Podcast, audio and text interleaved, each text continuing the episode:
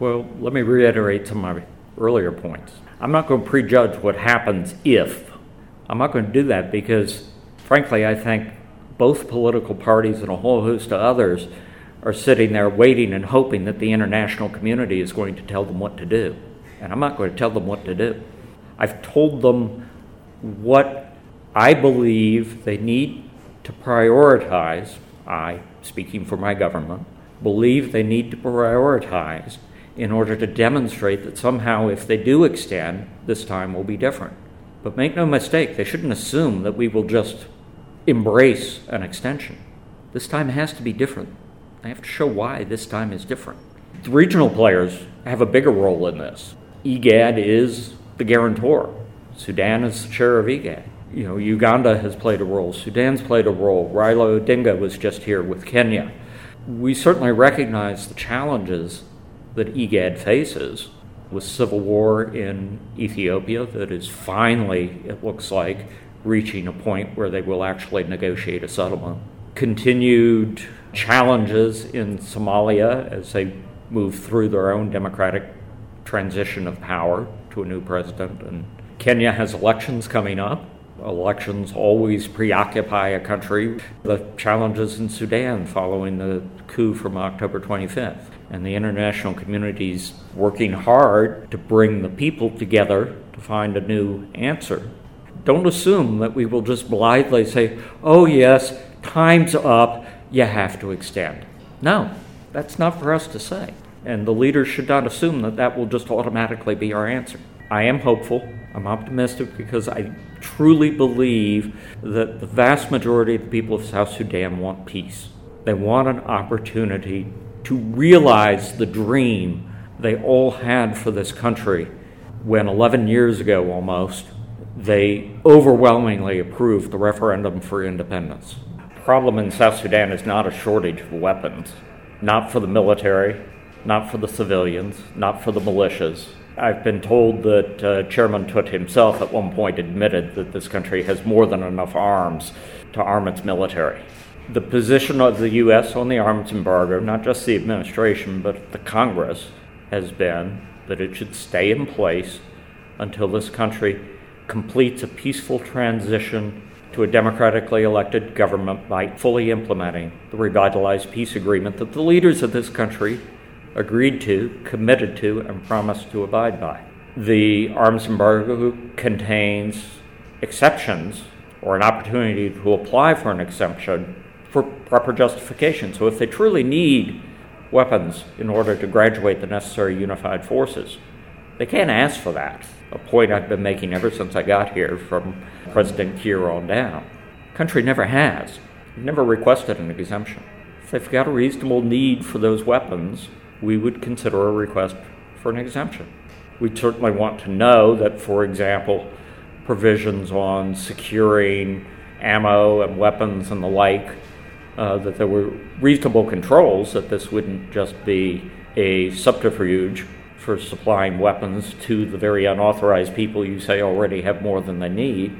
But it is possible. And indeed, in the most recent renewal of the arms embargo, recognition was made that it might actually be a bit strict, that, for example, non lethal assistance would be necessary, could be necessary, and shouldn't have to go through a cumbersome exemption process. And so there is now an exemption for non lethal assistance that will enable countries to, for example, provide uniforms and boots and other items that are also necessary for standing up the necessary unified forces. That said, every two weeks practically since I've been here nine months ago, I've been told the forces will graduate. And we're now told that the forces will graduate perhaps around June 3rd, and yet hasn't been a whole lot of visible movement in the cantonment areas or the training centers. It's not money, it's not the arms embargo that is holding up the formation of the necessary unified forces. It's the political will of the leaders of this country to sit down and make it happen.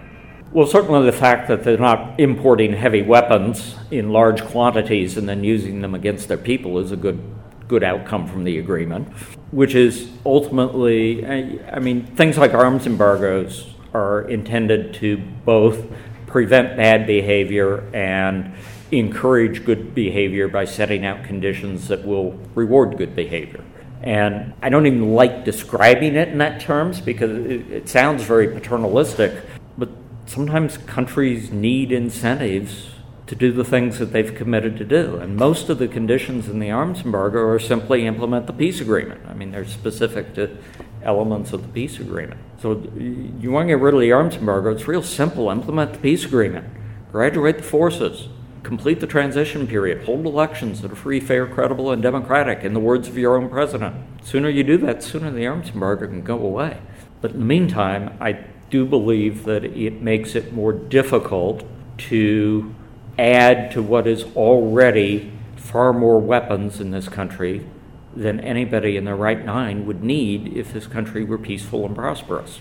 The amount of support that the U.S. provides this government, the people of the, not to the government, because we don't provide the support to the government, because we're not convinced that they can manage their funds in a transparent, open, and accountable manner. What we do, however, is provide support to the people of South Sudan directly and indirectly through the many dedicated to implementing partners on the ground out there working day in and day out with the people of South Sudan, through our support for the UN, through our support for UNMISS to try and ensure that you have uh, the security you need to build South Sudan.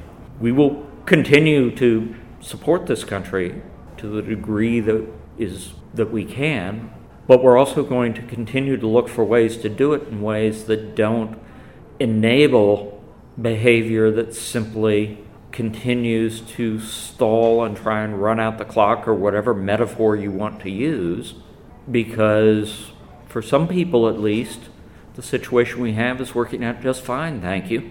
But it's tough. The government knows that we prioritize supporting humanitarian needs.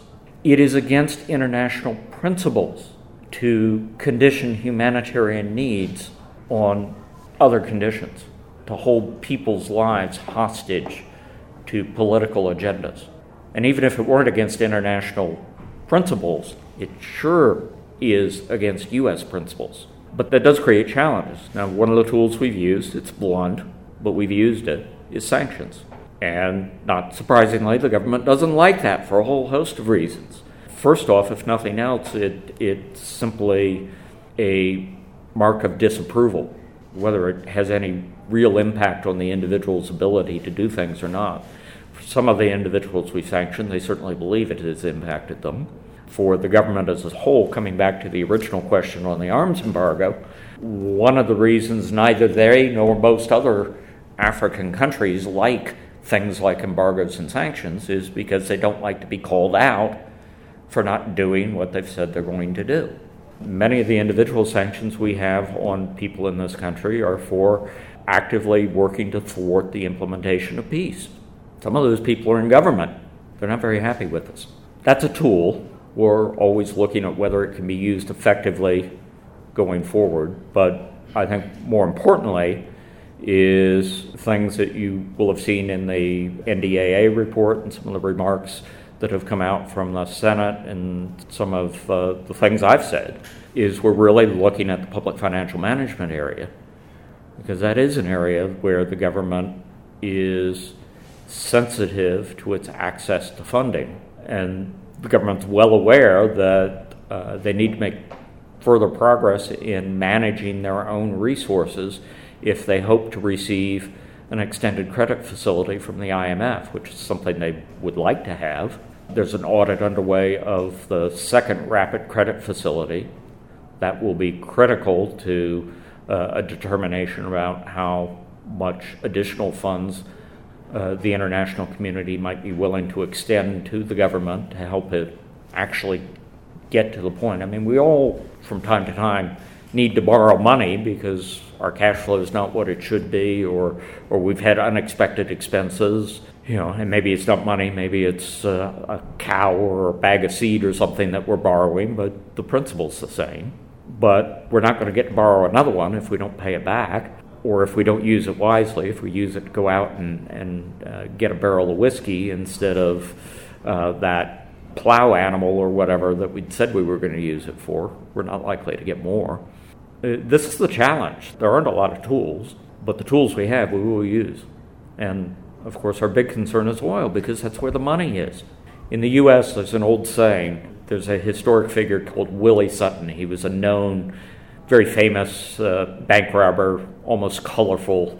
And the question was, was, was once raised why do you rob banks? Because that's where the money is. Why do you divert oil? Well, because that's where the money is. All right, if that's where the money is, what can we do to make sure that the money is actually going to the people of South Sudan? People, as in the citizens of South Sudan, and not just a few people of South Sudan.